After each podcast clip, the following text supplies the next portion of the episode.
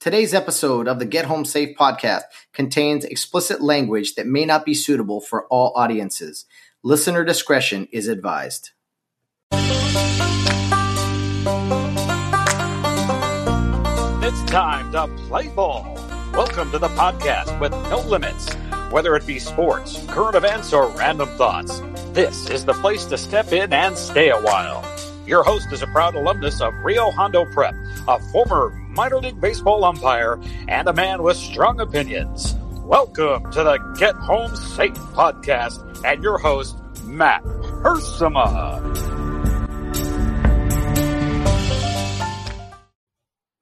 Hey guys, and welcome to another episode of Get Home Safe. It is Wednesday, December 23rd, 2020. Happy Christmas Eve. Eve. I don't know if that is a real thing or not, but I am going to make it a thing as we are two days away from the big day, December 25th, Christmas Day. I know a lot of people celebrate uh, on Christmas Eve. I'm, I'm all for it. I think it's great. It's kind of stretching out the holiday, my favorite holiday, and yes, one of the most important holidays, uh, not just in America, but in the world. So, uh, Merry Christmas to all out there. Uh, I know we're a couple days early, but all week we have been wishing uh, good tidings, uh, you know, and all those uh, fancy phrases they use at Christmas time. Uh, it's a little late at night for me here now, so a uh, little tired, little tired indeed. But I'm going to try to keep my cheery self as best as possible here on uh, Christmas Eve, Eve, December 23rd, that you guys will be hearing this podcast. I think it's great. I think it's wonderful. Hopefully, some of you guys don't have to work on Christmas Eve and uh, you know you can really stretch out your cele- celebration get the uh, get the eggnog going early if you know what i mean. Uh, guys a, a, great show ahead today of course uh, it's wednesday and so that means bill barnes. We're going to see what kind of mood he is in as we are a couple days from uh, christmas. See if he is in a festive mood or if he's just uh, more of his angry self. I don't know. I mean he's survived covid. You, you got to think that bill has a new lease on life, right? At some point. And if nothing, uh, if all else fails, uh, 2021 is just around the corner. So uh, we'll check in with Bill today and see what he has to say. I hope uh, he definitely delivers uh, for you guys on the final show before Christmas Day. Uh, we will have a show on Christmas Day because it's Friday, and uh, we're going to have a, a, guest on that you've heard before, but it's been a long time. Uh, we're going to be joined by Tracy McFate who lives in the Las Vegas area now, is a huge mentor to me in my officiating journey. Uh, he's a former Glendora guy, lived in the area, uh, and he was affiliated with the Azusa Pacific University football program for a few years outside of his officiating uh, career. And we're going to talk, going to go into some detail really about what happened at APU. Why why did APU terminate the football program? And one of the last remaining, uh, uh, you know, Division two, Division one AA, uh, just last remaining college football programs really in uh, Southern California that's not, you know, junior college or D3. So a lot of tradition there. We'll talk about that. We're also going to just talk about a lot of different football. A lot, uh, you know, why is high school football not playing? Um, some analysis on the NFL. Uh, it's going to be a football show on Friday. And what a better way to celebrate Christmas than to talk some football, right? Um, we'll also I will also have a, a, few words to say about Christmas. I've said a few already this week, but as you know, I like to ramble and uh, get a few things off my chest, and I'll talk a little bit about what Christmas means to me and uh, just some some of my favorite memories, what I think about at Christmas time, and for anyone um, who hears this podcast uh, today or before Christmas and you have a few thoughts, well, shoot them my way. I'm, I'm more than uh, willing to to listen. The interview with Tracy did go pretty long, so it's probably going to be a long show, but I think it's it's good that way in the sense that you can listen to it at some point over the course of the weekend because I doubt very many of you are going to spend time on Christmas Day listening to the podcast. But I still want to put it out there for you and wish you all a Merry Christmas on Friday as well as today and tomorrow. Uh, going to be a fun couple of days. Well, a couple things I thought about, you know, uh, th- the past couple days uh, on my drive home. Um, I always try to think about what are some things I'm going to talk about, and usually they just naturally present themselves. And uh, I'm going to talk a lot with Bill today, so you you know how those conversations generally go. But I was uh, driving home, and you know I really appreciate my girlfriend Valerie because I'm a huge Christmas guy. I love Christmas. I I I go out of my way to buy gifts for other people and and my mom was very much involved in Christmas and I'll get into maybe more of that on Friday. But that's kind of where it all comes from for me. And I remember as a kid how big of a deal it was. Um but maybe I maybe though the that joy or whatever you want to call it, maybe that's a strength, but there's also a weakness I have at Christmas time. It's a very very difficult weakness that I'm sure not many of you are surprised by, but it's something I struggle with every year and have to uh, really go around, find my way around this problem every year. Because again, I love Christmas. I love buying gifts.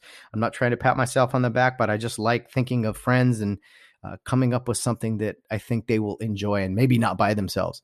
Uh, and it's usually not that expensive. Uh, but but there, there is a problem I come across every single Christmas.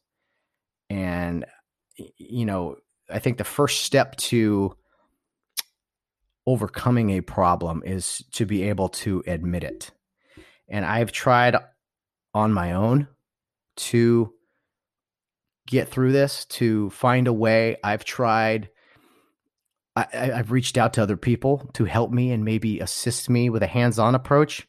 But ultimately, you just you realize what your strengths are and you realize what your weaknesses are and maybe it's just me giving up maybe it's just me being stubborn i don't know but the other night after i got home and valerie had uh, done a few things for me that uh, it, it, revolving around our gifts i attempted to do something that i haven't really done in a long time and there's a reason for it and guys I, i'm telling you right now that my biggest problem at christmas time is gift wrapping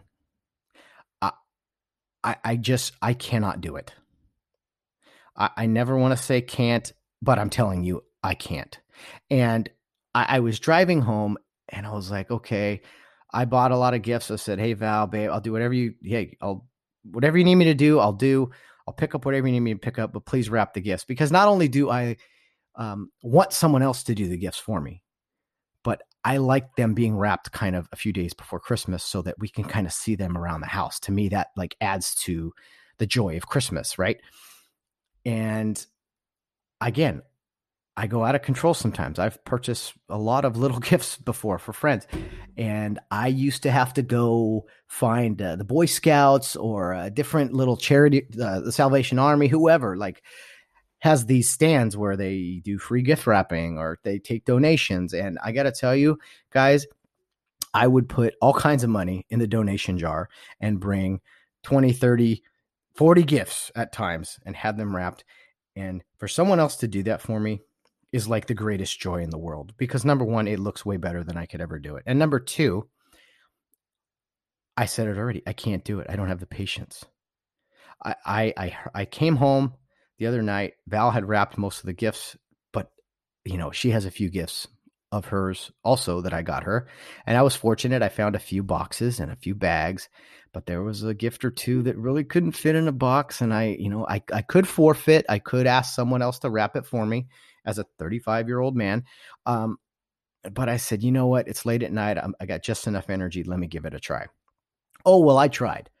And I, I just about uh, threw something through the wall because I, I just I do not understand folding, the taping, anything of that nature that anyone ever wants me to do. I, I lose my mind. I don't have the patience. I hated origami in in in school. Okay, you wanted me to do uh, addition and subtraction and multiplication. We can do math all day. You start having me fold pieces of paper or do some type of art or something like that. I I I I, don't do it. I'll lose my mind. I will snap. At at FedEx, I had to do like kind of these. I had to fold these envelopes into bags and stuff, and I about lost my patience. I'm much better at it now. Zip ties, the whole thing. I just do not function well in these types of situations. I'm not trying to make excuses. It's just something I have struggled with. Okay. I am not Superman, but you know, even he had kryptonite. So if you want to basically waterboard me, uh, that's basically that would be having me wrap a gift for Christmas or birthday, whatever. I do not wrap. I've tried. Maybe I haven't tried hard enough. Maybe I just need to follow steps. I pulled up a YouTube video in the middle of the night. I tried to watch that and to follow a step or two. Again, almost threw my phone through the, through the wall. I, I can't do it. I won't do it. I, I, I refuse to do it. It is the one part of Christmas that I am firmly against. I will pay ungodly amounts of money for other people to wrap my gifts. So if you're out there and you would like um, to make some money at Christmas time, by all means, contact me uh, we can negotiate a contract, but I do not wrap gifts. I'll put them in bags, I'll put bows on boxes, I'll put stickers, but I do not wrap. I've tried it multiple times. It upsets me. It gets me in a grinchy mood, and I don't want that because I love Christmas. I love seeing presents. I love seeing gifts. I just hate wrapping them. So uh, I lost my cool very quickly. And I decided there's a reason I don't do this. I don't try to wrap. So I try to have bags. I try to anyway. Enough enough of that. But we all have strengths. We all have weaknesses, and that's what kind of got me thinking about on the way home during Christmas time, right? And just as we go into a new year here soon, I think a big part of life is is embracing uh you're you're looking inward at your strengths, but also understanding that you do have weaknesses. Now, you can't always just forfeit, you know, and just say, "Oh, I'm bad at this," you know, unless it's me with gift wrapping, then then I'm allowing it. But we can't always do that. I know there's other areas of my life that I struggle in and I have to constantly apply pressure on myself in those areas, right?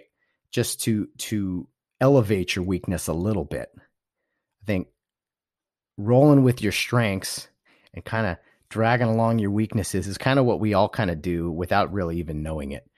So uh, if if you're not a good chef, well, you got to you got to learn a meal or two, right, fellas? Because the ladies want to see you throw together something every now and then, right? I mean, if you're not the most handy guy on the planet, which again I am not, not even gift wrapping. Now I'm talking about like construction and and daily things around the house, like hanging pictures and stuff.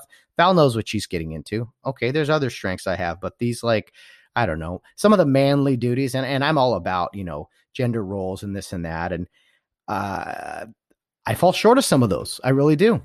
I, am much better at like uh, laundry and doing the dishes. I mean, I'm not perfect at those either, but uh, I think I'm a little better at those than uh, some of the things that, uh, you know, man's supposed to do around the house. So I have to elevate myself a little bit as well. Uh, anyway, these are just some things I thought about on the drive home. And again, when I got home late at night, thinking I could uh, learn how to wrap a gift in a matter of minutes when I've dreaded it uh, for years. And I threw most of Val's gifts into boxes and bags, and they're out on the mantle and they look nice and everything. But uh, I still got to get one gift wrapped. It's a little bigger present. And uh, I don't know what I'm going to do, guys. So stay tuned. Stay tuned for our Christmas Day episode because uh, I'm, I'm, sure I'll have plenty more to tell you. But uh, think about that. Just embrace your what are your strengths? What are your weaknesses? You know and, and try to to uh, go about your life by embracing your strengths and trying to pick up some weaknesses here and there or reaching out for help. I know that for me i need that all the time. I talk to all kinds of friends about uh, some of these things. Unfortunately i don't have enough friends that will wrap gifts for me but i'm working on it. So anyway guys merry christmas to everyone out there. In all seriousness uh, it's always fun to get on here and ramble. Sometimes i'm just like i need to just say what's on my mind right now because I think it's fresh, it's sincere, and I think you guys, well, whether you like it or not, you're going to have to hear it uh, hear from me sometimes here on the Get Home Safe podcast. Well, that's enough out of me. You guys tune in on Wednesdays to hear from Bill Barnes. So let's get right to it. Uh, as we head into the Christmas season, let's check in with our dear good friend, Mr. Bill Barnes.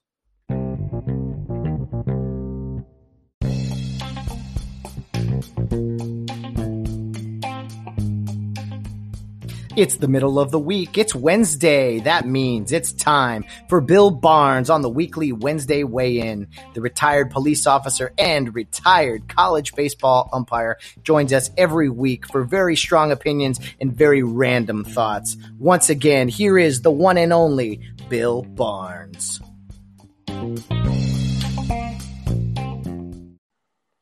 Okay, I'm joined once again by Bill Barnes on our weekly Wednesday weigh in episode. We are recording on Tuesday. Bill Barnes, welcome back. And you know what, Bill? You are the final episode before Christmas for our listeners. So I hope you're in a good mood today. Well, it's part and parcel with the year 2020. You know, it's a shitty present for everybody. Uh, you know, I wish I could do better, but uh, this is it. I'm your Christmas present. You know, it's like a it's like a big lump of coal in a stocking. Oh, come on, Bill. It's best I can do. No, you can do much better. You can do much better, Bill. I, I did know. I have noticed your place. Uh, uh, it's not as twinkly, or I don't see as many like decorations as say the year 2016 when you had uh, a young man uh, for a roommate who was really into Christmas. Not much decorations going on in your house, man. What's going on? Uh, zero. Zero. Zero. Oh. Zero. Zero. Um, this year, I mean, Christmas is for kids or for for adolescent youths like yourself who you're staying with me. Put lights up, unbeknownst to me. I came home. I thought I was in a Tijuana beer bar. all that was all that was missing was about were some short, fat Mexican broads with uh, with without teeth that that couldn't speak English. Oh man, come on! That was one of my best. Uh, that was some of my best work. Just throwing lights everywhere. Every it no. it, it led you led you uh, up to you know you could there were lights everywhere. You could find your way to your uh, your bedroom. You know, I, I didn't I didn't much get in the mood for Christmas, but I was sure ready for a donkey show. Oh shit, Bill, Bill, it's almost Christmas. Come on. Oh, here we go. Here we go. Uh, well, you know, I, this got me thinking the other day, Bill. You know, okay, so it's Christmas time. Maybe a lot of people are depressed, and uh, you know, sometimes people celebrate like drink, go out drinking, or or they drink amongst friends. Some people drink to be happy. I think there's been a lot of people, unfortunately, drinking in sadness. And like, do you find yourself? you know reasons to drink we'll say i mean some people drink for joy some people drink just to socialize uh, you see some poor people who are just they got nothing better to do. I mean, when Bill Barnes has a cocktail, are you looking to feel better to get in the festive spirit or just uh, getting by with the weekly grind of life? Well, I don't know. Pretty much getting by. Um, you know, I very rarely, if ever, drink during the day. I'm not a day drinker, but I have a couple of cocktails in the evening to kind of uh, you know, settle down and, and get ready for a, a peaceful night's sleep to where I can, you know, hit the pillow and not have to lay there and, and think, think, think too much about anything and, and cough uncontrollably like I just did. Oh man. Um, you know, yeah, I, I don't, uh, I don't really, I, yeah, I just have a couple to relax. So just let my mind soothe a little bit. You, you told me this not too long ago. You were like, yeah, when you were working the night shift, you would i mean you, you guys would get off at you know whatever time in the morning and your time would be backwards right? Like you guys i'm sure like healthcare workers and everything you get off of work at six or seven in the morning it's it's uh you, you find maybe a bar or something. Did you ever do that back when you were working? Oh yeah. We would get off of uh, work 8 a.m and we'd go to someone's house and drink a little bit and you know noon well, let's go. Three o'clock. Yeah, it's really time to go. you know, 5, 5 p.m. I'm going home and and uh, get in bed and sleep till about 9:30 because you got to be back at work. You know those. I got to tell a funny story. Um, okay. When I was uh, a policeman, it's about 1990, 91. I was working. Uh, I was one of the senior. I was the senior guy on the uh, overnight shift, and it was a. It was. We got off on a Thursday on a Friday morning, and someone was on getting out of uh, training, so we had to get out of training party for him. And this part, I mean, there was everybody on the watch was there. Everybody, even the ones that didn't drink much. I mean, the sergeant, everybody, we were there. And we got absolutely bombed.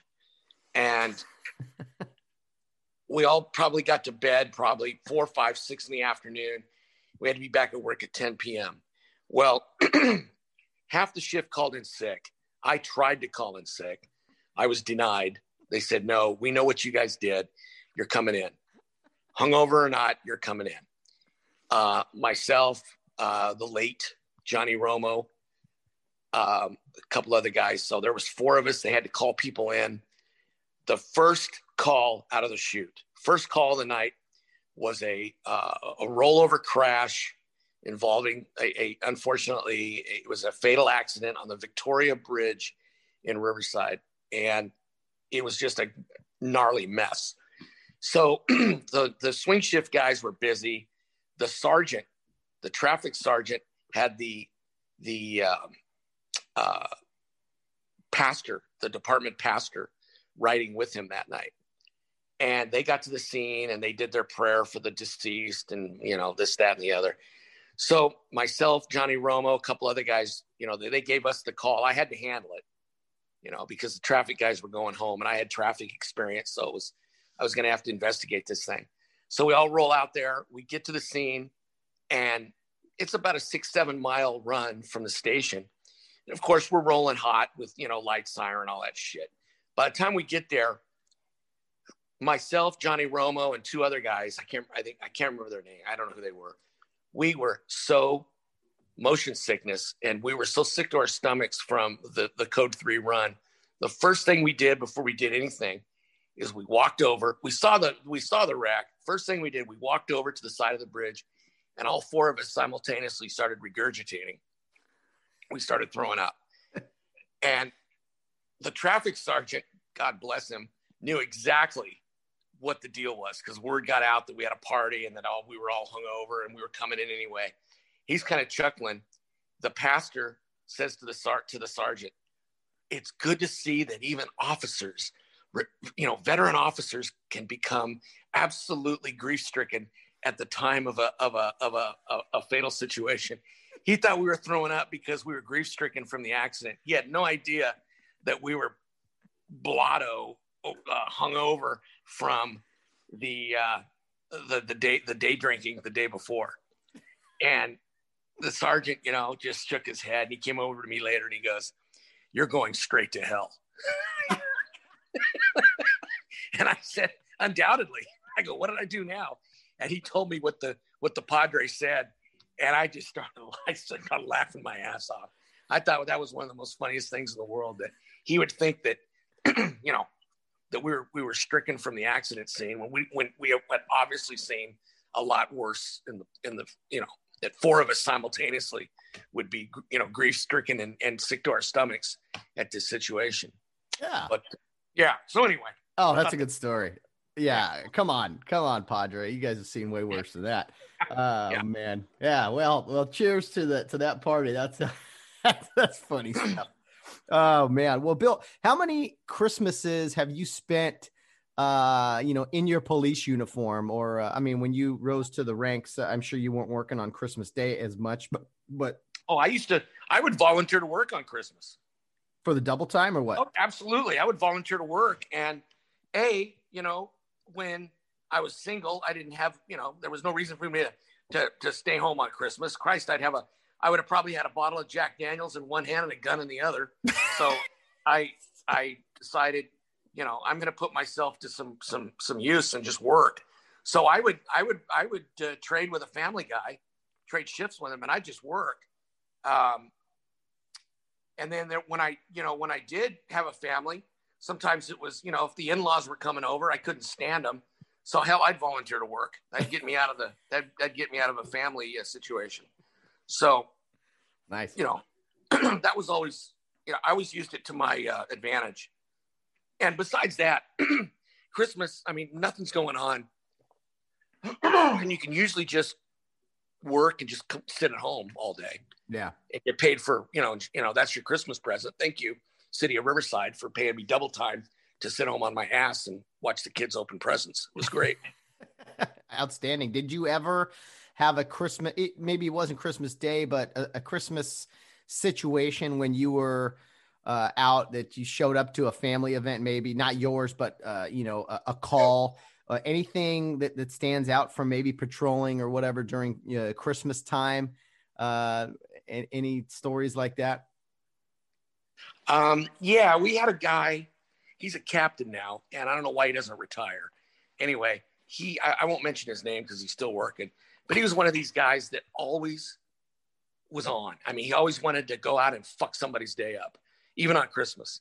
So he made a traffic stop one. day. It was like Christmas about oh three, three o'clock in the afternoon, and so I was his backup, and he found a bunch of dope guns, this that, you know, just a big bag of shit, you know. And that, first of all, you know, I'm sitting in my bathrobe at home, and he calls for a backup, so I got to get up, get dressed, put my belt on, drive like a maniac down to where he's at, and back him up. And, you know, it's like, Jesus Christ, man, it's Christmas. Be like the rest of us. Go sit on your ass and do nothing. and he's got, you know, three people, you know, out of the car. And, and then, and just, it turned out to be, so I got like, you know, six hours of overtime out of it because I had to help him book people and process the, the, the narcotic. I mean, it was a good pinch. Don't get me wrong, mm-hmm. but I wish it was done either on the 26th or the 27th of December, not the 25th. but uh, anyway, Wow. That's one thing that comes to mind. Wow, that's interesting. So yeah, when you guys, like you said, you you at home, you were you were on, you were technically supposed to be out in your uh, police car, but you would be at home on your couch, much like you are right now. Just very waiting. much exactly like I am right now. oh man, our uh, yeah, Riverside's finest, good stuff. Ah, well, Bill, I hope you have a good Christmas. I mean, I know you got gifts for Scarlett, right? Your granddaughter. I mean, that's got to be fun for you. Yeah. I mean, yeah, I'll just take him over in a bag and say, Hey, I saw Santa at the street corner. Yeah. These aren't, these aren't wrapped because he didn't have a chance to, but here you go. You know. Bill, I, oh man, let me tell you, I, you know how much I love Christmas and everything. I, you, you, you and, and Jerry Aldini are Christmas fanatics. Yes. You what's, guys love Christmas for some reason. For some reason, come on, what's not to like about it? It's a fun time of year. It's uh, presents. You shop for other people. There's like always a reason. Hey, let's get together and have a cocktail. Like there's just happy times. Come on, Bill. Well, not this year because you're going to be violating the governor's order oh. if you get together with anybody. Okay? Oh, how horrible. Oh, you know? yeah. Anyway, well, yeah, Aldini. Yeah, I love him. God bless him. Um, well, uh, oh, so Bill, yeah, presents and this and that. And thank God I have a lovely girlfriend, Valerie, who will wrap presents for me because I got home last night. She had wrapped a bunch of presents.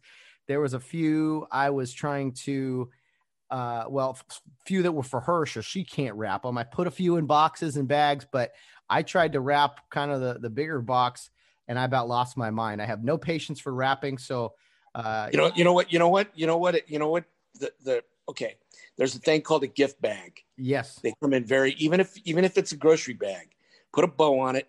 It's you know people don't people don't aren't into the gifts for the fucking wrapping, man. I, I know, I know. Just put it in a box. Just put it in a bag. Well, or, or, or, cover it with a blanket. a blanket. I like it. Under the tree. I have a okay. it's a cardboard box right now. I should just put a bow on it. Just put a bow on it. Yeah. Put I mean, put a little umbrella in your drink. Sure. Yeah. yeah. Yeah. I, I, like that, Bill. Yeah. Your granddaughter will always know uh, which gifts are yours because they won't be wrapped. Uh, no, absolutely not. well done, sir. Well done. Uh, well, well, Bill, I hope you have a good Christmas here uh, coming up. Um, we have some sports to talk about. First of all, uh, to start the wonderful week of Christmas, my Los Angeles Rams lost to the 0 13 Jets. I don't know if you've heard about it yet, uh, but I was extremely pissed off on Sunday. Uh, I try not to get too high or low with uh, Rams losses or wins, but I always do. So, did you have a chance to see that pitiful performance on Sunday? I watched. I watched a, a little bit of it. Um, um, I, I, listened to it on the radio a little bit, and let me tell you something. Um, the Rams are only as good as Jared Goff, and he was dog shit. Okay, mm-hmm. they're only as good as their quarterback. Um, people are going to blame McVay. Well, McVay had nothing to do with it. He doesn't go out there. He doesn't throw the ball. He doesn't catch the ball. He doesn't make blocks. He doesn't miss tackles. It's the players, and they just played like shit. Now, again, I nothing surprises me in this year because a there's you can't really get motivated with with there's no crowds. Yeah, you, it's like a it's like a control it's like a scrimmage. You know, they don't hear. I don't believe the players hear the piped in uh, fan noise like the TV. Do they? I not. I don't think so. No. Okay. They, so it's a, it's a very strange. You know, all they do, all, all, all, all the players do is hear each other calling each other like, you know, hey motherfucker, quit holding. You know, I think that's about all they they really hear. Yeah. Um, so I'm not sure if that plays into it. I'm not sure if, you know, this just kind of melancholy approach to the game plays into. I'm not sure what's going on. Well, because I mean, they're they're good one week and they're horseshit the next. Yeah, yeah, they beat they they go to Tampa Bay and beat them. They they beat Seattle. I mean, they've had some good wins, I mean, and then you lose to the Jets at home. Come on, they're they're they're playing this year is is like 60 per 70 percent of the girlfriends I've had in my life. Fucking bipolar as hell. so, you know, it's just the way it is. I mean, you're up one day, you go to bed with Marilyn Monroe, and you're wake, make, wake, waking up with Marilyn Manson. You know, it's that's the Los Angeles Rams this year. Yeah, it's uh, it's unfortunate, and you know what? I, I'll say this: but it's like this. You talk about the elements or whatever. It's like that way for all teams, and and an 0 and 13 football team I God bless them because I don't know how they found the motivation to prepare all week and show up and play on Sunday. I sure wouldn't. I'd be like, all right, screw this season.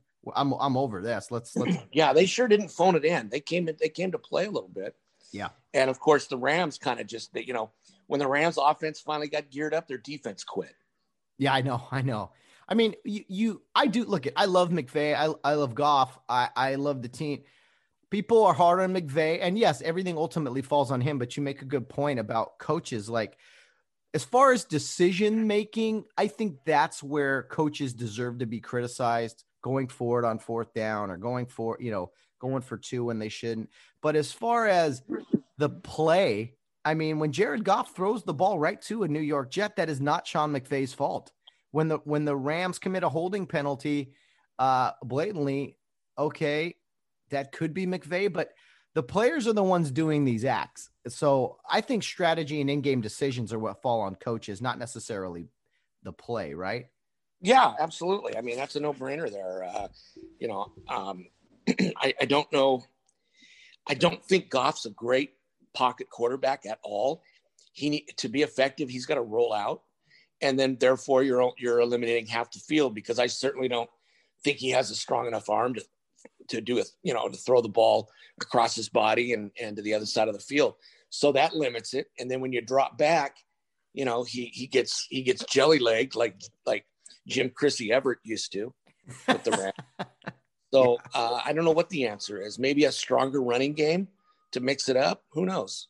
Yeah. I just think consistent play. I mean, I see some of the play calls too, like empty formations and shotgun. I'm like, dude, that is not Goff's thing. You need to run the ball. You need play action. And just overall, the team played bad. I'm hoping that it motivates them in moving forward because they have a real test this weekend going to Seattle. And I know it's not the same Seattle with, you know, the the the no crowd and everything, but it's pretty much the division championship. And it's deciding whether you're going to play a home game in the playoffs or travel, even if it is to the NFC East. So that should be a good game this Sunday, shouldn't it? Well, you know what? The way they've been, they're going to be world beaters. They'll beat them forty to nothing. Who knows? yeah, yeah, they'll, they'll exactly the most inconsistent, consistent, inconsistent team in in the uh, entire NFL. Uh, well, well, Bill, we do have to mention someone, um, uh, a former Los Angeles Ram, and just uh, he was the first football player I ever met. My dad used to take me down to Rams camp, and uh, he was a, the booster club and go to Rams practices Kevin Greene, the Hall of Famer, passed away yesterday um, on on Monday. 58 years young. I, I don't know the cause yet, uh, but man, one of the best defensive players of all time and started his career with the Rams. He was involved in the military, he was a coach in the NFL. Uh, just gone far too young. I mean, do you remember watching Kevin Greene play yes, football? Yes, I do. Yeah, absolutely, absolutely. He was Um, he was a complete player defensively, linebacker. Um, he was outstanding. I remember him very well, and I remember him. You know, he was he had a, a real passion for the game.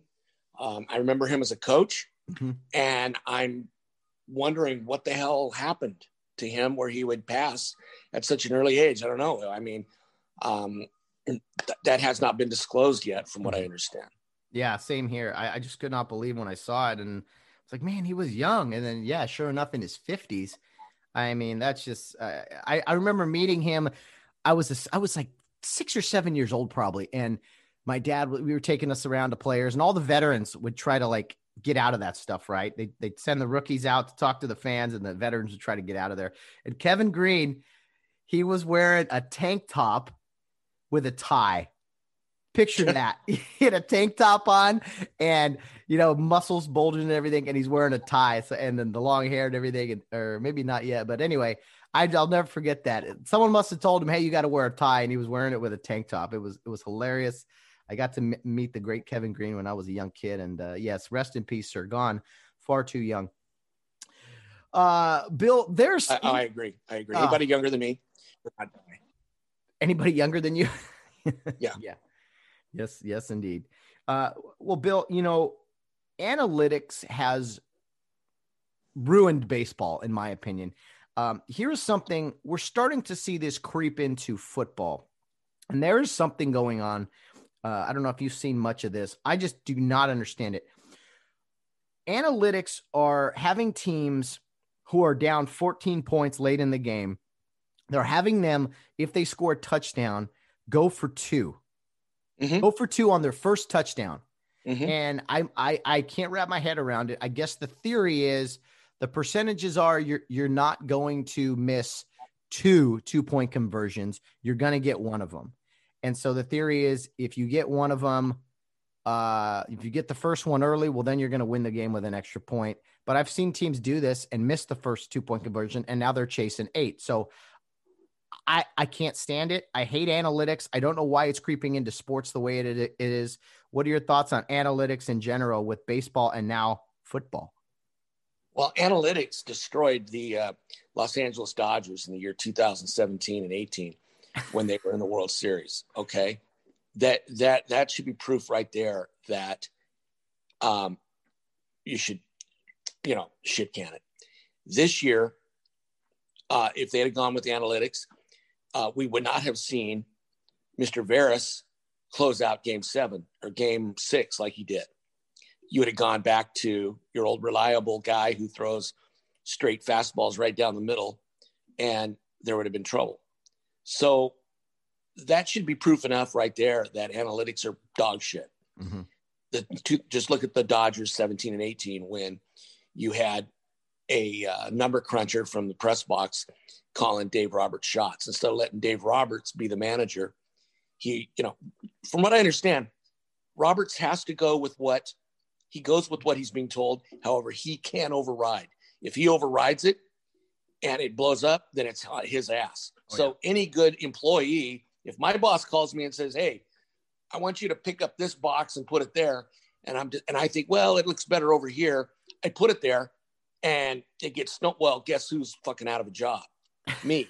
yep. So I don't blame Dave. I don't blame Dave Roberts for doing what he's told. Mm-hmm. You know, he's got a family to feed. But to me, right there, that is proof enough that analytics are dog shit. Oh yeah. Oh, yeah. I, I I just don't understand why why these guys with computers why they think they know more about uh, the game than the game itself. And and in football, Bill, can you imagine when you were coaching if you were down 14, you guys scored a touchdown, and you told your head coach, "Hey, let's go for two here. Let's go for two. Let's go for two to make it a, a six point game." Can, can you imagine the reaction you would have got from the head coach? Um, no, I can't. It would have been completely. Uh, it would have been an explosion of of uh, mass of, of, of mass proportions. No, I would never have said something like that. I, I don't understand it, man. I, I just do not. I, I don't get it. And uh, I, I thought, you know, hey, let's see what Bill Barnes has to say about some of these analytics because I know you're such a fan of it. Uh, you just don't we just want to see the game just played? I mean, let's roll a ball. Sometimes you just got to roll a ball out there and see what happens, don't you? Um.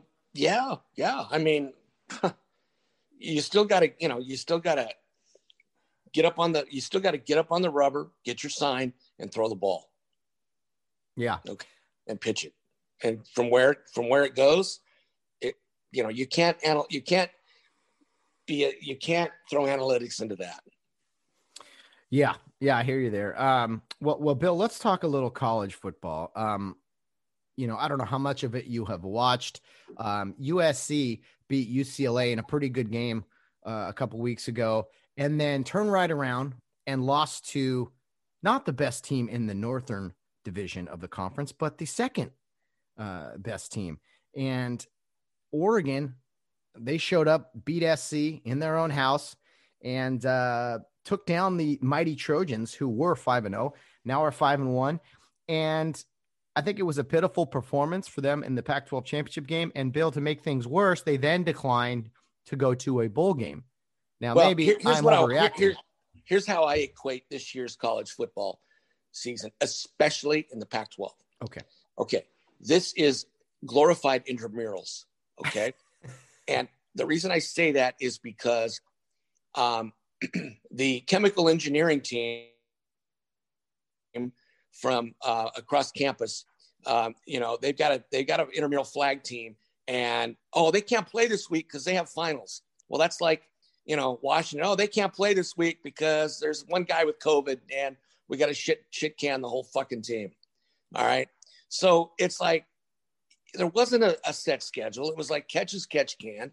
So it was like okay, the the um, the uh, the math team from uh, you know Phi, you know, gooey gooey can't play because one of their guys' uh, family's coming over and he can't get away. So we're going to have to cancel this week's uh, intramural game. You know, whether it's, I mean, it's just been a joke. It's just been a joke the way they've played. I mean, I, I was I, I was looking at the TV the other night. Arizona State was playing somebody. Arizona State's record for the whole season in December was like one and two. Yeah. It was their fourth fucking game of the year. I'd be so pissed if I'm a senior on that team and I'm looking to get drafted and I've, ha- I've had four games to show my shit. Are you kidding me? Ridiculous. It's ridiculous. Are, are you kidding me? It, I don't I don't understand it. I, I just don't understand it. Uh, Bill, if you could, I know it's hard, but tell me about, talk to me about USC. Tell me, I mean, their, their whole declining a bowl thing, isn't that ridiculous? Um, I think that came from their their their uh, people above, um, you know, above the coaching, even the AD level. I think that probably came from the administration of uh, the University of Spoiled Children. I don't think it was something in the in the athletic department. That decision was made by maybe the the the president of the college of the university. I certainly don't think the uh, alumni agree with the decision. Probably the players don't agree with the decision. The coaches, the staff, they're in disagreement with it. Um, I firmly, firmly believe that um, that if it was any other year, obviously, other than this year with COVID rampant throughout the country and throughout the world, um, that would have been obviously a different situation.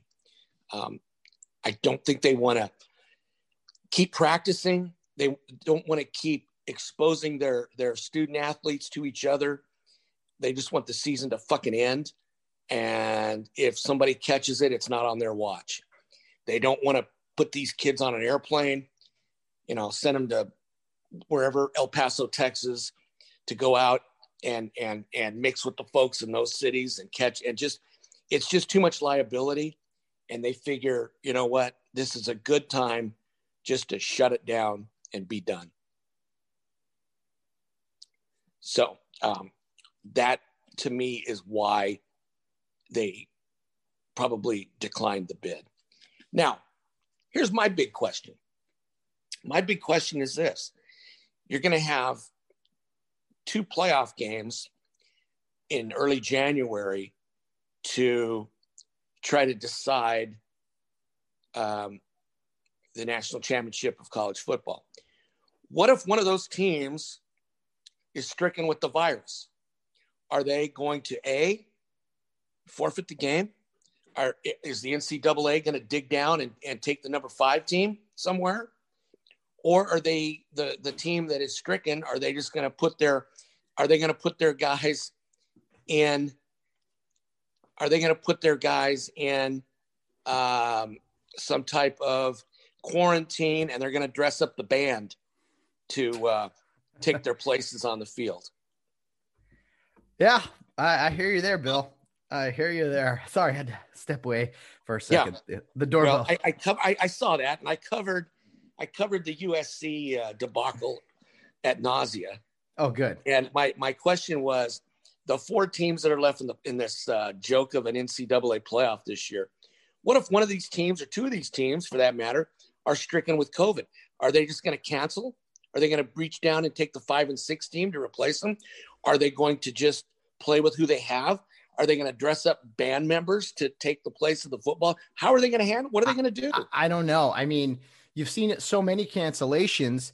Uh, they they got to have contingency plans. If I I think the teams are going to travel as quickly as possible to the destinations, get there so that if there are any issues, or maybe it's the other way around. Maybe they wait until the last minute. They keep them. Well, a, I think they bubble. wait until the last minute because the bubble doesn't work with college programs because a that's a lot of money. That's yeah. a big ass, an expensive fucking bubble, and b I don't think you can control 18 to 21 year olds to stay in a room like that. Uh, something's going to happen. Mm-hmm. They're either going to import somebody in or they're going to sneak out.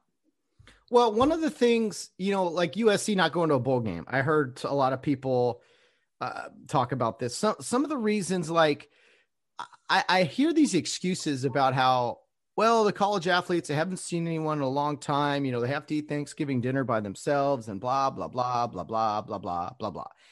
Bill, I understand their kids and everything, and and they're going to have plenty more Christmases, plenty more opportunities. You're not going to have many times to uh, opportunities to play football. To uh, and for a lot of these kids, like you were saying, the guys who only have a few games on film, they want to get some some film on them, they, and they want to they want to go to a bowl game. They want to play games. Like like I said before, I think these this these decisions were made not by the athletic program. This decision was made by the college president and the board of trustees to just take the easy way out, not put these kids at any further risk of, of developing uh, any type of viruses. They just want to shut things down, take the easy way, shut the door, and be done with it.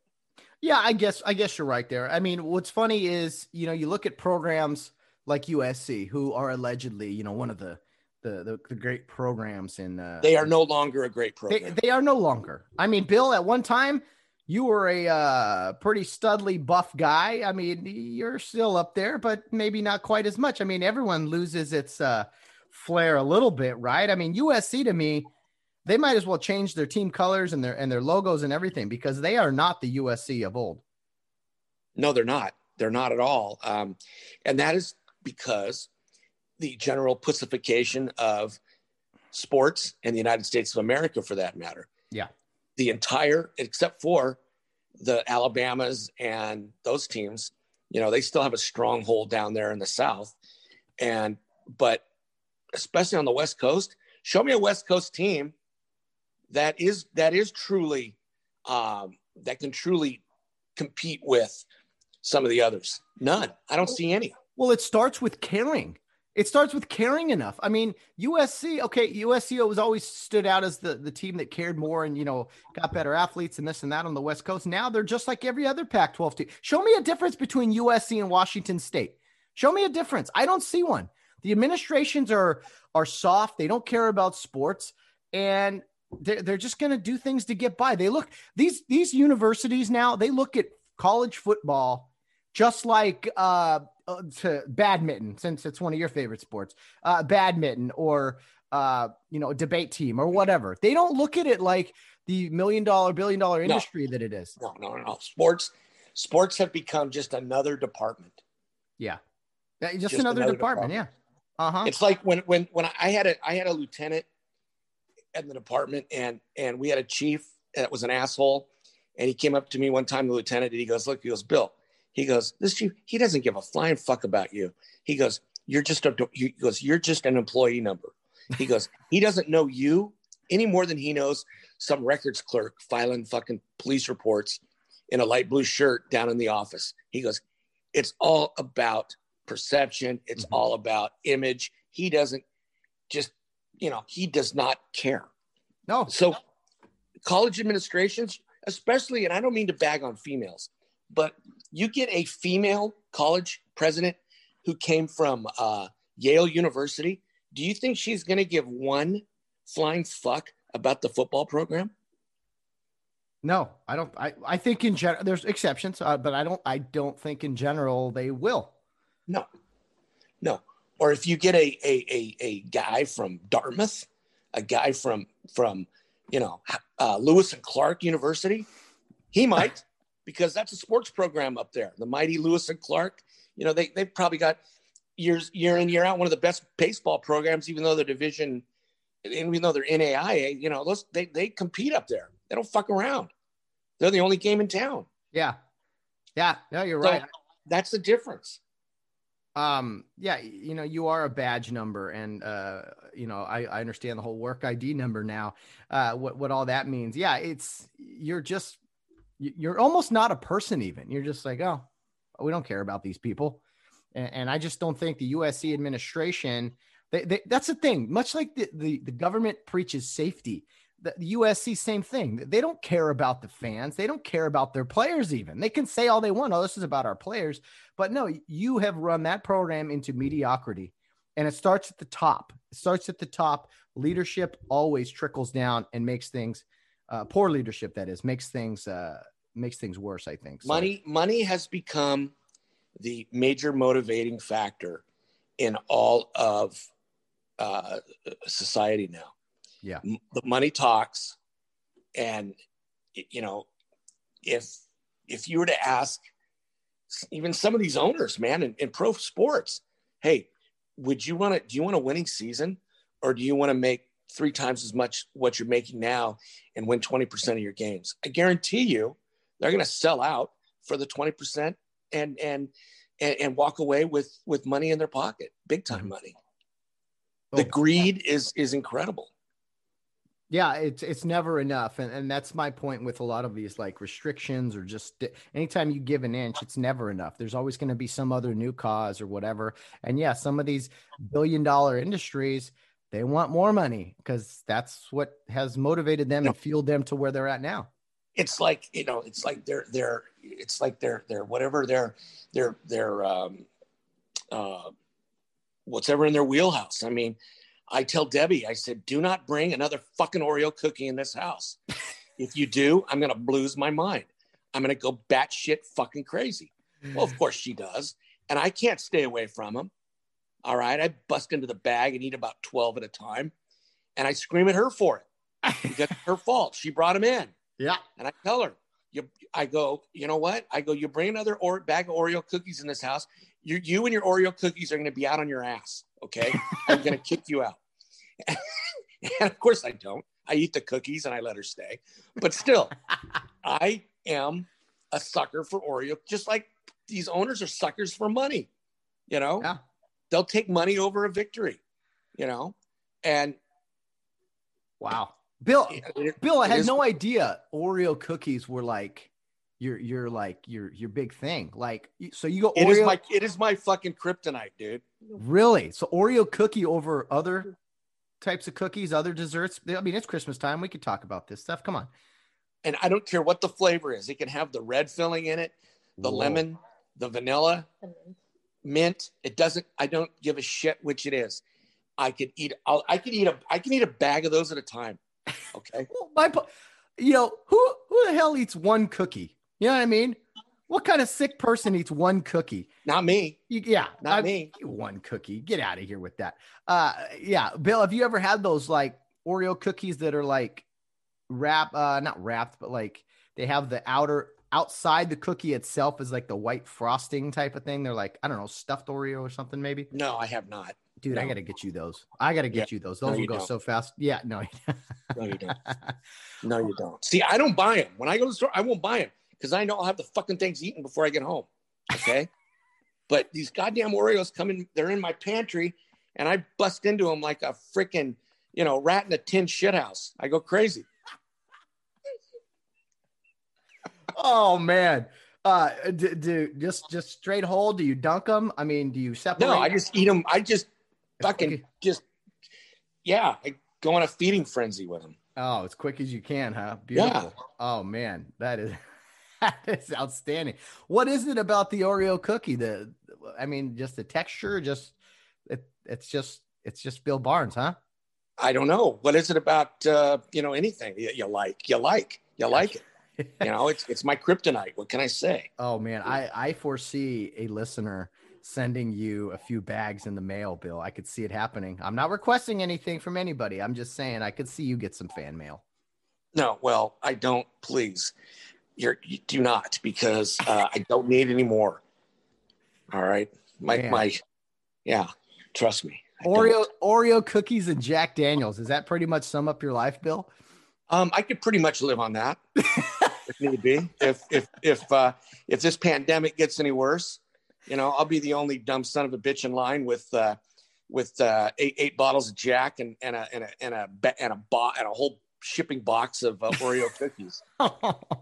you know, oh. and I'll, I'll, see you. I'll, I'll, see you when the vaccine take kicks in. You know?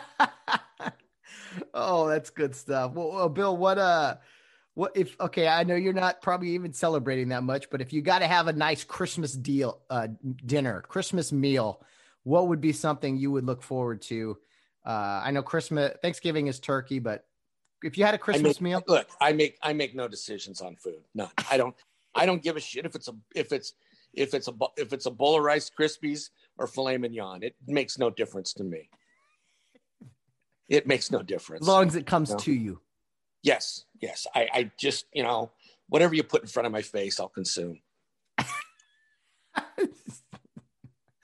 oh boy. Wow. Wow. Wow. Well, Bill, this year 2020. December, you know what? Here's the deal. Here's the deal. Okay. It's just another day. No, it isn't, Bill. Come oh, okay. on. Come on, meat. It's just another day. No, it's yes, not. there's history. Yes. You know, uh, you know, that's when you know, and I'll get my I'll get my religious facts fucked up here, so I'm not even gonna go forward with it. All right. The birth of our Lord, Bill. Yes, yes, yes, yes, yes. Okay. well, okay. Let me ask you this. Okay, since you're kind of uh, uh, a moderate on Christmas, we'll say. I don't think you're moderate. I don't think moderate? you're. Yeah, I, I think you're moderate because I think deep down you got that. You got the Christmas spirit, Bill. What do you make on this attack on Christmas that, that has kind of happened over the years. I mean, you could say happy Thanksgiving, happy Halloween, happy 4th of July, but by God, you say Merry Christmas to someone and it's like uh it's like worse than the than the coronavirus. I mean, I know it's a COVID Christmas, but happy holidays, really? Why why I, I gotta guarantee I guarantee most people you know celebrate Christmas, right? Yes. And and probably most of them aren't very religious, right? Like myself, yes. Yeah. So you could still call the thing Christmas. It's, I mean, you can call it Happy Santa Day. You can ha- call it anything you want. Okay. Now, do I get mad at somebody who, who says Happy Holidays? No. But I do draw a line when someone says, I'm not going to wish you Merry Christmas because that is uh, socially or morally irresponsible. I say, I say, fuck you. Merry Christmas. That's the answer I'm looking for, Bill. Okay, see? Well, okay, you just got it. Yeah, absolutely. Yeah. This I, this I don't want to offend anyone attitude we have is take away Christmas from it. Like it's just ridiculous. Like, oh well. Uh, I don't want to offend anyone. How about this, there, uh, uh, uh, Craven? Go get a fucking job. you don't want to offend me. Get a job, and you know quit adding to the national debt with your lazy bullshit. All right. You're 35 years old, move out from your from your mother's breasts and go out and fucking work. Okay. How's how about that? If you wanna, if you wanna, you know, uh, give a present to society, do that, you lazy fuck. Get off your dead ass and quit letting your parents raise you and get out there and do something. I love it, Bill. I love the energy. There you go. That should be on everyone's Christmas card. Every single one. That's outstanding. Uh, uh, Bill, did you see the story about the woke Santa Claus in Illinois who the kid asked for a Nerf gun? The kid asked for a Nerf gun from Santa, and Santa goes, Nope, no guns, no guns. And the, and the mom was like, No, he means a Nerf gun. And Santa Claus in Illinois goes, No, no, no guns at all. The poor kid ended up crying. The Santa did ended up resigning. But do we really need woke Santa in our lives? I mean, not even the guy in the red suit can put politics and stuff aside these days. I'll tell you what, that Santa Claus should be kicked right in his nuts.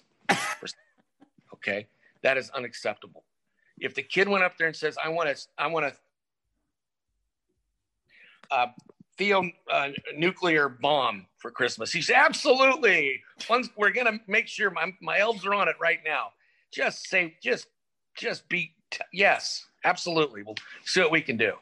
Yeah, Bill, I think you would make a great Santa Claus. I'm not make I'm not saying you would need extra padding. I'm not saying you're a heavy guy. I'm a heavy guy. Like I think you got the the white uh, goatee going. I think we could make a nice Santa Claus out of you. What do you think?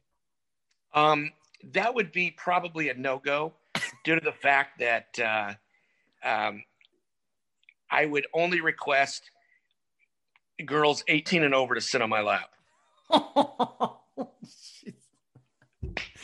I had no idea where you'd go with that, but yeah, I shouldn't be surprised. I could I could see you as uh, you know, bad Santa, Billy Bob Thornton. I could Oh, absolutely. You, I could one of the greatest walk- one of the greatest all-time Christmas movies ever. Oh, really? Bad Santa. Yeah. Absolutely. Yeah, Absolutely. Uh, I will say for those uh Jesus, kid, hey kid, watch the balls, will you? Love that. Love that. That that. That's know. a Bill Barnes type of Christmas movie. That is an outstanding, outstanding Christmas. And I don't really think Billy Bob Thornton had to act all that much to play that part. I, don't either. I don't, they just put a red suit on him, really, and had him uh, yeah spill out of his call, car with all the beer bottles and liquor yeah. bottles. Uh, yeah, definitely not a movie for uh, the kids listening out there or no. uh, parental Man, if, if, kids are, and here's the deal: if kids are listening to this show, their parents should have the shit kicked out of them for yeah. allowing them to to be ever, you know, to listen to this. Okay, so don't even save the kids out there because let's just hope to God there are none listening to this. Yeah, yeah, there shouldn't be. Hey, you know, ex- explicit content, uh, listener discretion always advised, and definitely viewers discretion advised for that bad Santa movie. Uh, yes. Bill, Bill, I mentioned last week about a podcast I had heard that I think you would really find interesting. Uh, it's called Whistleblower. They're 30 minute episodes. You got to listen to the first, you got to listen to them in order. Um, it's basically a breakdown of the NBA betting scandal from 20, uh, 2007 uh, about the NBA referee Tim Donaghy. I'll say this there's way more to the story than I knew or thought I knew. Um, it takes you really in the inside of professional sports, uh, what referees, what officials' lives are like, you know, uh, which something you and I could find interesting. Uh, it was really well done. Uh, again, I don't know how much of it is 100% truth, but it was interesting. So I got to tell you, give it a listen. About it's, 10- it's okay. It's whistleblower. Yes. Yes. And it's on just, just Google, just Google go podcast. to, go to podcast and go whistleblower and it'll come up. Yeah. Yeah. They who, who's the, who's the moderator on this? Uh, his name is Tim Livingston. He's a sports writer. He's been trying to do this for about eight years. Uh, you may or may not like him. Um, Tim Donaghy is on there. I mean, they, they interview guys from the mob. They they they kind of point the finger at the NBA at the end at the end of it all. Basically, they're they're saying that Donaghy was like the fall guy for this thing. I'm, I'm sure he was, and that there were more guys involved allegedly. I'm sure he was. So sure. uh, let me let me let me let's go back. Do you remember? Do you remember the Super Bowl when I believe Green Bay came back and beat Seattle. Seattle, Green Bay. Yes, I do. And as, I'm okay. sure everyone in Seattle remembers this game. Okay. Do you remember some of the phantom holes that were called? Yeah. Okay. Yes. Okay. now I'm not going to mention names. Okay. But anybody that has a that has a, a, a, a Google in front of them can figure it out. Okay. I will say this: The referee in that game, two years later, was at a clinic that I went to. All right. And he went to, uh, and this clinic was in Reno. And it was unbelievable the amount of money that this referee, who on his own time, not during the season, he could do whatever the fuck he wants, went and played and gambled and won. The money was incredible. Incredible. Now, I'm not the only one in the history of, of, of the world that has made the correlation between him and his gambling and him to those phantom holding calls that somehow, somehow made the point spread go in one's favor. And I'll leave it at that. Well, I will tell you from what you just said, you will love the whistleblower podcast. You will be blown away. Have you have you heard that same? Have you heard the same scuttlebutt of what I just said? I have heard that uh, those allegations, those uh, little nuggets, we'll say. Uh, and yes, I do remember that Super Bowl well, and I know everyone in the state of Washington, um, uh, uh, you know, definitely remembers that. Um, and you also, also, this particular official was a former policeman and fireman. Really? Okay, yeah. I did know that. I and he was yes, yes. Okay, yep. I did know that. And I, I will say to... this: during my time at this clinic, he could not give two shits about instructing anything. He was there to go after the hours and get hit the Reno strip. oh boy! I know, I know, I know, that that uh, that um, um, the coach at the of the Seattle, uh, Mike Holmgren, uh, Mike Holmgren, is not a fan of his at no. all. No, no, no, not at all. To this day. No, to no. This day. He didn't. Now, work. am I am I at all insinuating that this particular referee had any any any interest in this? No, I'm not. It could be complete 100 percent uh, you know, just coincidence.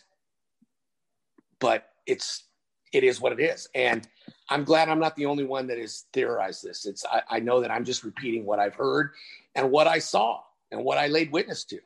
Well, it's funny, Bill, because you know, I'm always going to defend officials. I hate conspiracy theories. I hate fans. You know, they are fanatics.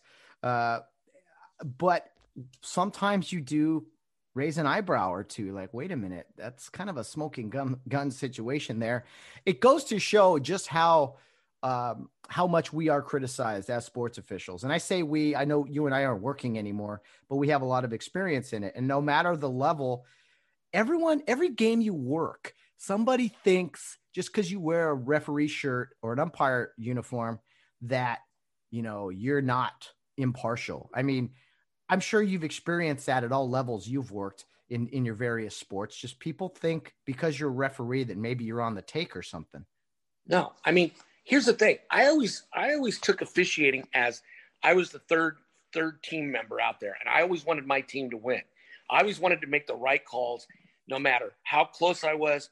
I mean, I'll say this: I had friends, and I still have friends, and, and I'm more friendly with them now, obviously, because I'm out of the game I had friends that were coaches. I had very good friends that were coaches, guys that I grew grew up with, guys that coached me in school, you know. And but but when when when when you know the first pitch was thrown, it was all business. Oh yeah, because I wanted to beat them with my good calls. Yeah, I wanted to. I didn't want anybody to say at the end of the day, "Hey, that fucking Barnes kicked that call at second on purpose because his buddy Dennis Rogers is, is the coach at, you know, RCC. I didn't want that. I wanted, you know, that I wanted to be better than that. Yeah. oh, no, absolutely. I think 99.999% of, of umpires, referees, officials are, have the same theory I do. They want to be good at their craft. They want to be the best. And mm-hmm. if their best is, is, uh, you know, having their friend not win, well, so be it. Because if if if I'm the manager in the other dugout and you're my friend, I'm still want to beat you anyway. So why not as an official? Mm-hmm. Yes, we're supposed to be impartial, absolutely, but being impartial means that we are correct in our calls. Yeah. Oh, you have to be. You have to be, and and you just want to leave no doubt. I hated, uh, you know, being questioned about uh my integrity, and unfortunately, when the whole Tim Donaghy thing broke out, that was in 07. That was right as I was starting uh, high school basketball officiating. So everybody, I mean, every every comment in the stands, everything. I mean, it was always, oh, you know, referees are, are fixing games and stuff, and it's like, oh my goodness, you guys are. Well, you know, it had it would have to be really tough in basketball to fix a game. Baseball, say football is about the easiest. That's about the best. That's the most. That's of all the major sports. That's the probably the easiest one to control. Yeah. Oh, I agree there. Hundred percent, I agree. Um, what's interesting about that podcast, the whistleblower, is he doesn't talk about fixing it. He's like his his term he uses was influence. He yes. influenced the game uh, so that he could uh, put the point spread kind of at certain areas. And uh, man, Bill, he goes into that's a lot of work, man. That's a lot of work. You got to instead of just looking for fouls and out of bounds and travels and three seconds, now you got to look at the scoreboard. You got to look at the time. I mean, that's a lot of work. Yeah. Well, if you can that's make a lot of work, I'm interested to see if if if they and I'm going to listen to it if they allude to him having a partner or two that that that may have helped him. Oh yeah. Oh okay. yeah. okay. Because I'm thinking that's about the only way one could perhaps have a major influence to that to that degree. Kind of need a team effort. Well, it, I mean, yeah, they go in and talk about. He doesn't give any names, but he's like, oh yeah, he talks about the lifestyle of these guys. You know, life on the road, guys being alcoholics, guys um, showing up to games late, guys uh, in, in, other troubles with marriages and stuff. It's like, oh man. oh yeah, I can see that. I mean, I mean, shit. We, I mean, yeah, I, have witnessed that firsthand with some of the guys I know and some of the guys I worked with. Definitely. and again, I'm sure as hell not going to mention names, but it's and I and, I and I've been one to maybe show up uh, a few minutes late and perhaps uh, if I blew in the machine in the machine, I might have been a couple notches above the uh, of the uh, under the influence meter. Okay, I mean, grant hell yes, you know that's happened. Christ, um, I remember a weekend in Santa Barbara that I can't remember.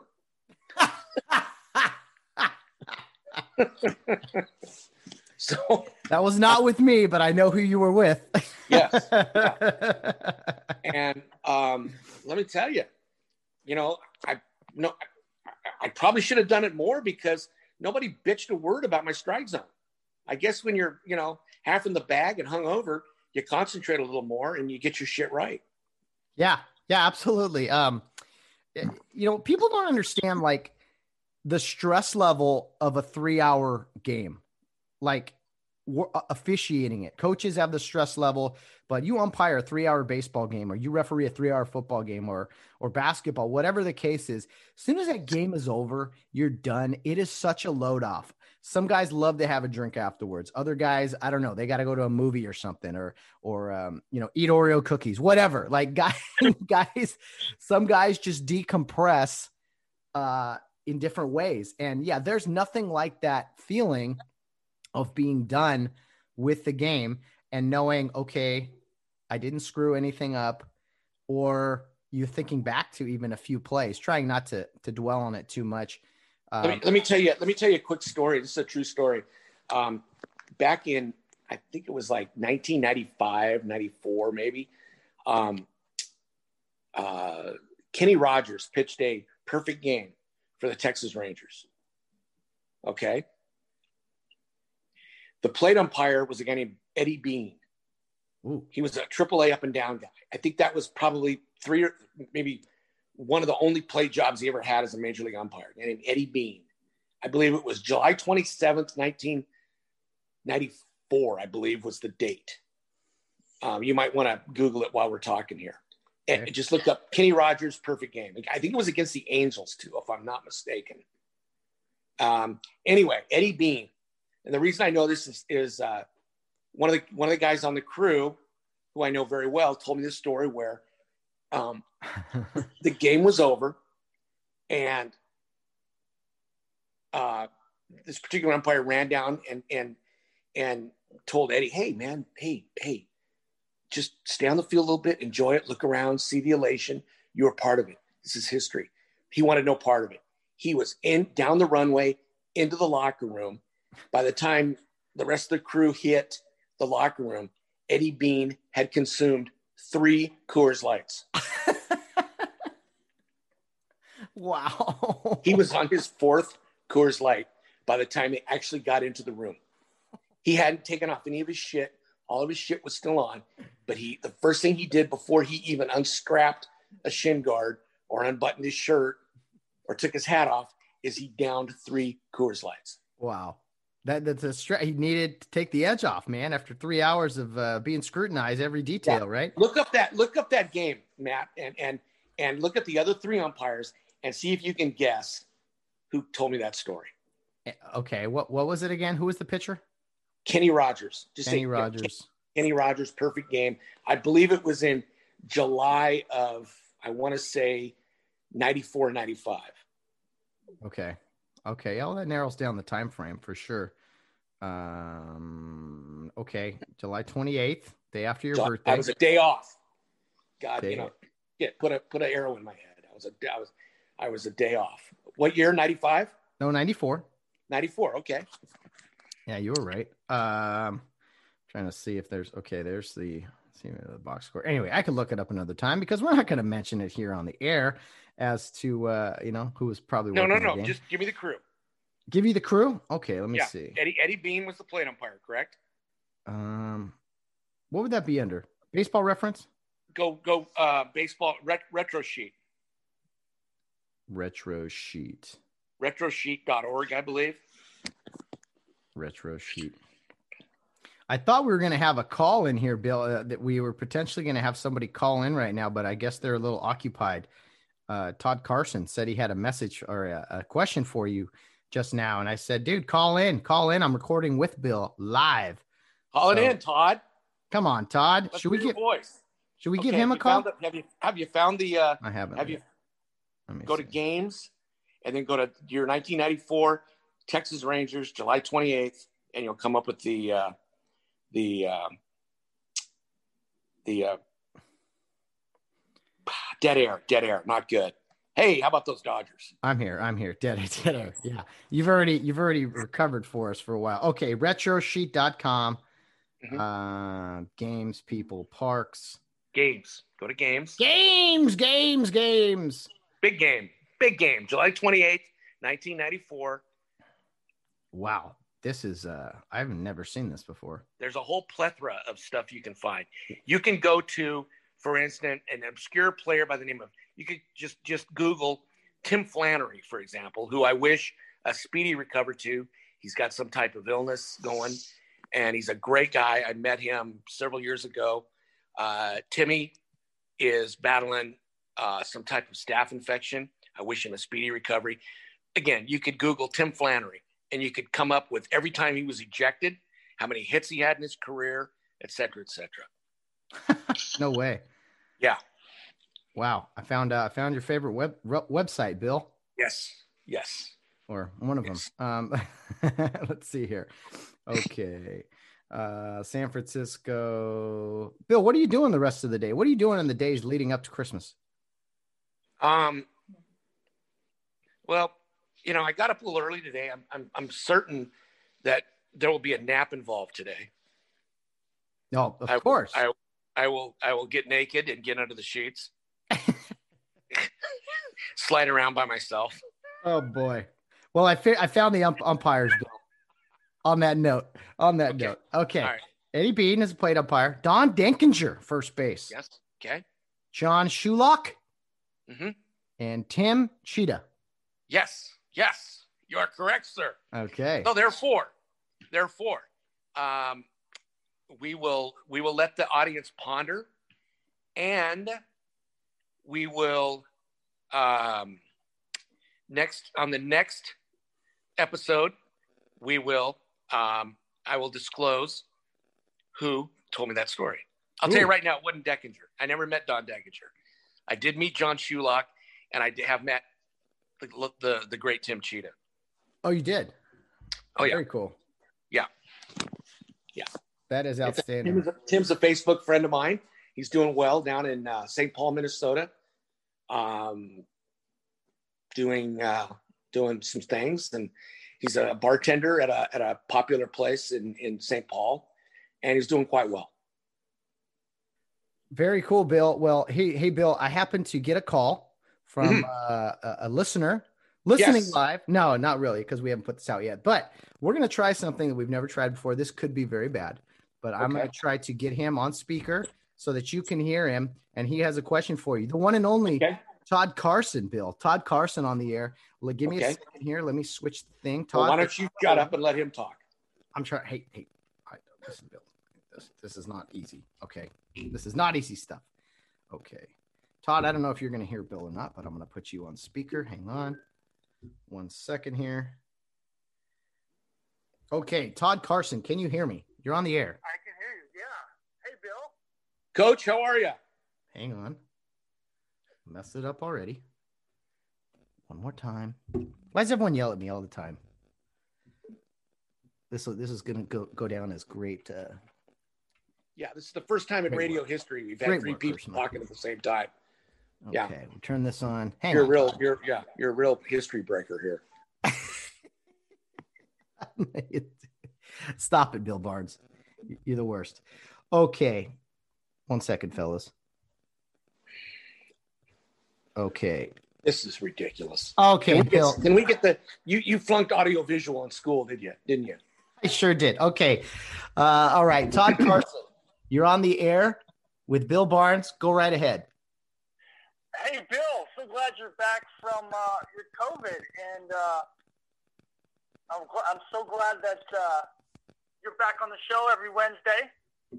Love to hear from you. I had a, I had a question with that. I thought you were you're probably the only ones who, who could answer this.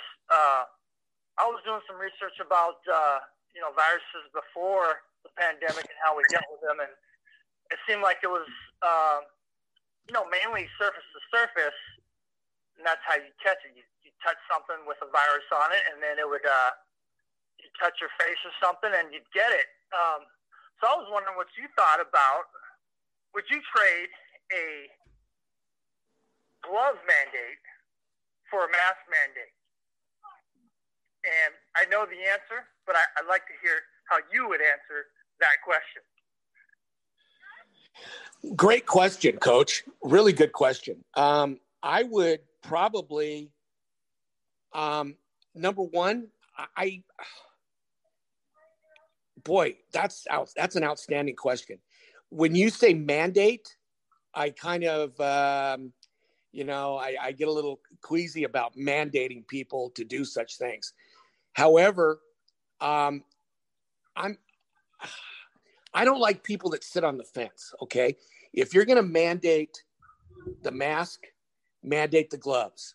Okay, I, I'm all for that. However, I think it's a. I see people wearing gloves, and I think, wow, that's taking it to the next level. But you know what? Um, if they feel comfortable and safe doing that, all more power to them. And you're absolutely right. I think you're going to get more uh, chance of catching the virus, touching something, and then touching your face. I absolutely agree with that. That is probably how I got it because I don't let people get in my in my in my space. Okay, I'm not. I don't let close talkers get close. You know, I, I keep them at a distance. So, what you're saying makes a lot of sense. Um, yeah, I mean, if if we were going to do this, Todd, I think we should have done this at the very beginning. We should have mandated masks and gloves and bodysuits maybe back in March, and we might have been, you know, we might be in a lot better situation than we are right now as far as this third wave, which is uh, by far the worst.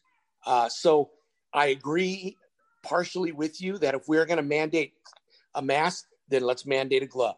I, I do agree with you on that. However, I think it's we're I think the the um, the uh, uh, you know the horses are out of the barn right now, and it's too late to mandate anything. We just kind of have to play through it right now and let the um, the vaccine take hold. But like I say, if this was last March and we had these great ideas, I think by all means we, we should have done it then.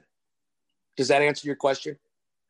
Yeah, that that makes a lot of sense. Uh, it was somewhat tongue in cheek, but I remember you saying, uh, you know, if we're gonna shut down, let's really shut down. I, I was talking to my brother, and he said New New Zealand actually did that. They they shut down for like two months completely, and now their their society is kind of virus free. Of course, they don't let anybody in.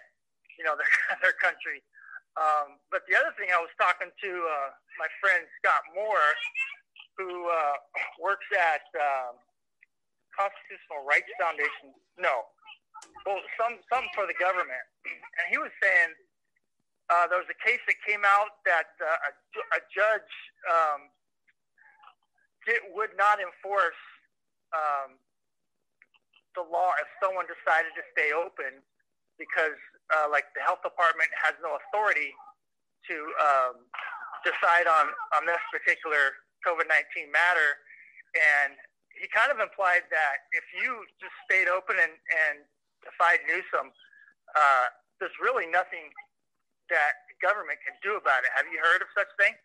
Oh, I've seen it. I've seen it firsthand. I, I've seen restaurants stay open. I've seen, you know, places stay open, and um, you're going to get a fine, and that's it. And you know, the only way you're going to have any teeth in a stay-at-home order is if you make it a misdemeanor or a, even a felony to where you go to jail. And that's the only way you're going to have any teeth in this. You know, I, a lot of a lot of times I'm out past 10 o'clock at night, and there's this so-called uh, curfew. Uh, trust me, that is not being enforced. That is just by word only, and um, you know, and the stay-at-home order. Nobody's staying home. You drive, you drive at rush hour. It's just like it was back before this thing hit.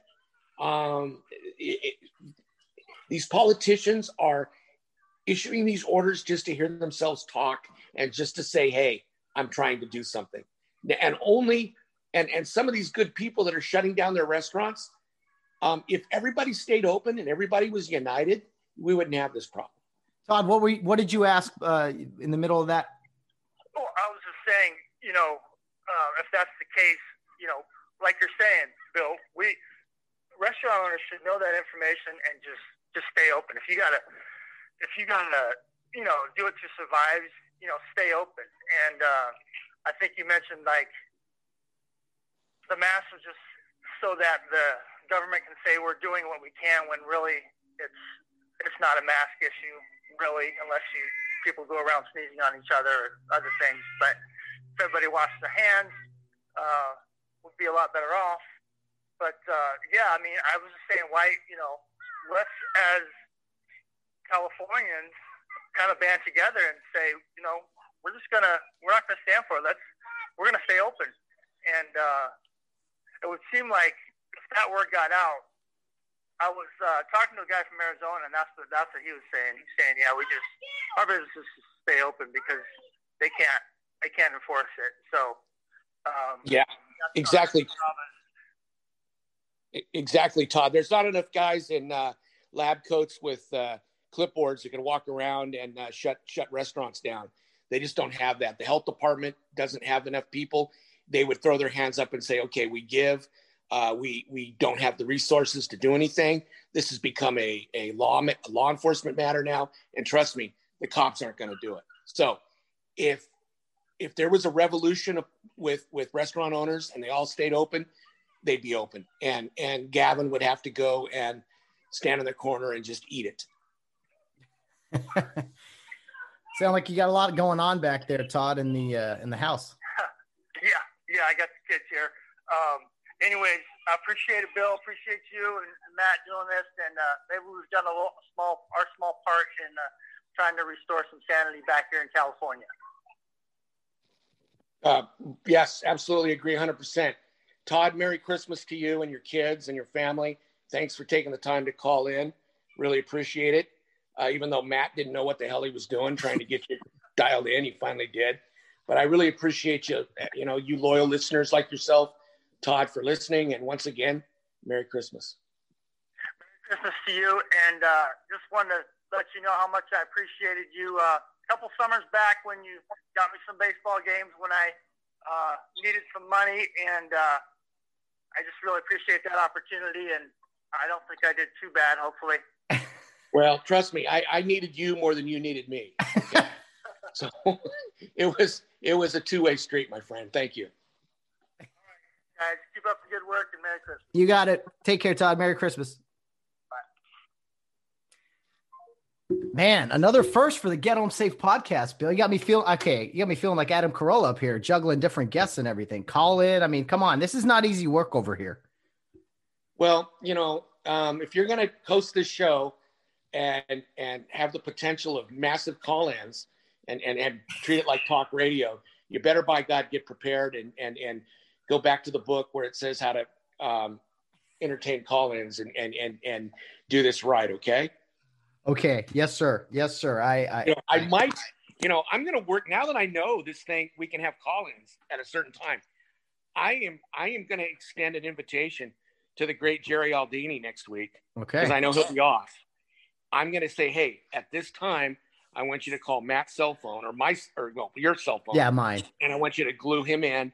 And if we can get if we can get Aldini on the show, uh, the ratings will skyrocket. Oh, skyrocket for sure. And it doesn't have to be a long conversation like you and I have. I mean, Todd Todd was on for 10 minutes. Bring Jerry on for 10 minutes. He'll probably uh, won't have as much time for us and he'll have to get to whatever he's doing. Uh, but yeah, that would be great. This this can open up all kinds of possibilities for people that we want to have, you know, on the show. We give them a time and a date and they just simply make a phone call.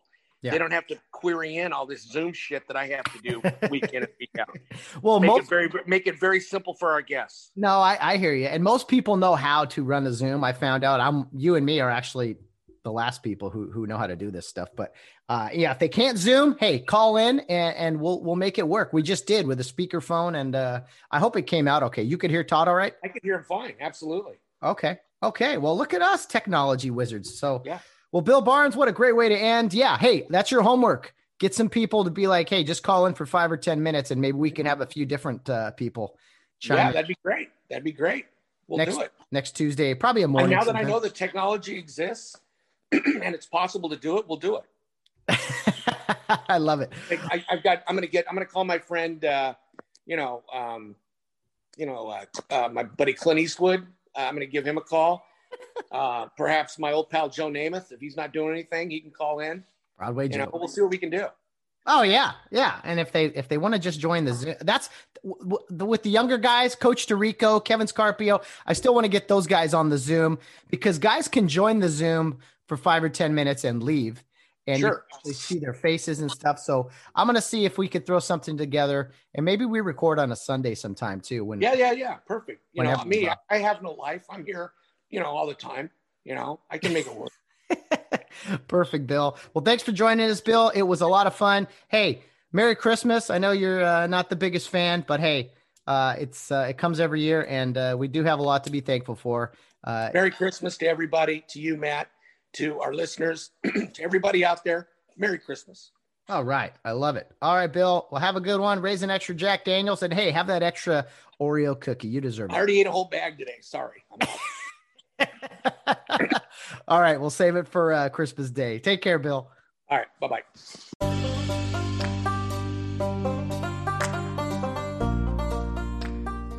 Well, Bill Barnes on Wednesdays. Is there a better way to head into Christmas than listening to Bill? I think not. Thank you for joining us, Bill Barnes. Always a pleasure, my friend. I hope you have a wonderful Christmas, you and your family.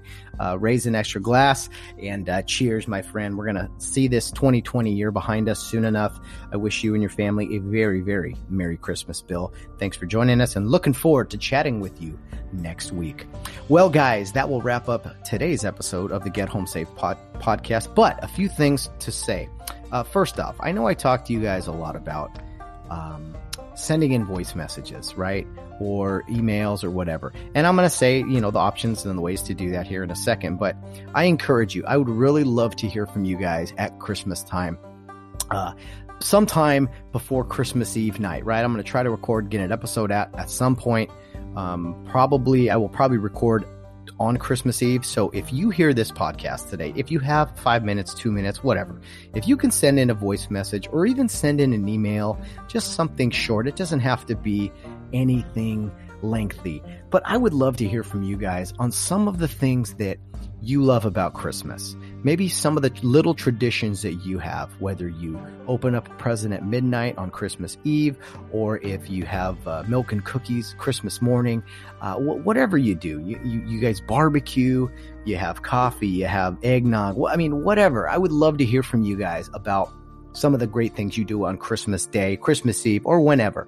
Uh, I think it would be a great addition to our podcast.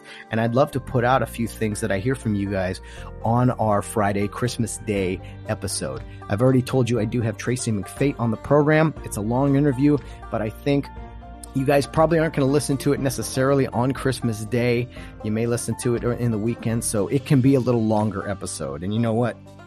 As we celebrate Christmas, I think uh, it's very fitting that the episode might be a little, a little longer. So, uh, if you need to break up the podcast uh, on Friday, hey, by all means do so. But I would love to hear from you guys. Really, seriously, send in uh, one sentence, uh, 10, 10 second uh, voice message, whatever, just telling me what your favorite thing about Christmas is. What are some of your traditions? I would love to share that with the audience on Friday, in addition to our interview with Tracy McFate. And that will definitely be in the first segment uh, the first 10 or 15 minutes of our podcast before we get into the lengthy interview with Tracy. So, uh, guys, I say it every episode, but uh, please reach out. I would love to hear some uh, Christmas traditions. Those are the things that, that uh, really make me happy. And if you're someone who struggles with uh, gift wrapping, hey, uh, again, join the club. admit admitting your issues is uh, the first step, and uh, you know I, am with you. I'm with you out there, guys. Uh, anyway, there's guys. There's plenty of ways to follow the Get Home Safe podcast. Our Twitter handle is Get Home Safe Pod. Our Facebook and Instagram page is Get Home Safe Podcast, and our email address is Get Home Safe Podcast at Yahoo com. We'd love to hear from you, just as I mentioned. So please send in those messages, send in those uh, emails whenever you get a chance. Guys, thanks for joining us today. It's been so much fun. I look forward to you guys tuning in on Friday or whenever you get to the Christmas Day special. It should be a lot of fun, and I hope you will uh, will you know join us. As far as uh, again sending in a message or a uh, voice message an email whatever it would be great to uh, hear from you just like you hear from us mondays wednesdays and fridays here at the get home safe podcast. That'll do it for today's show guys. Merry christmas to all. Enjoy yourselves stay safe.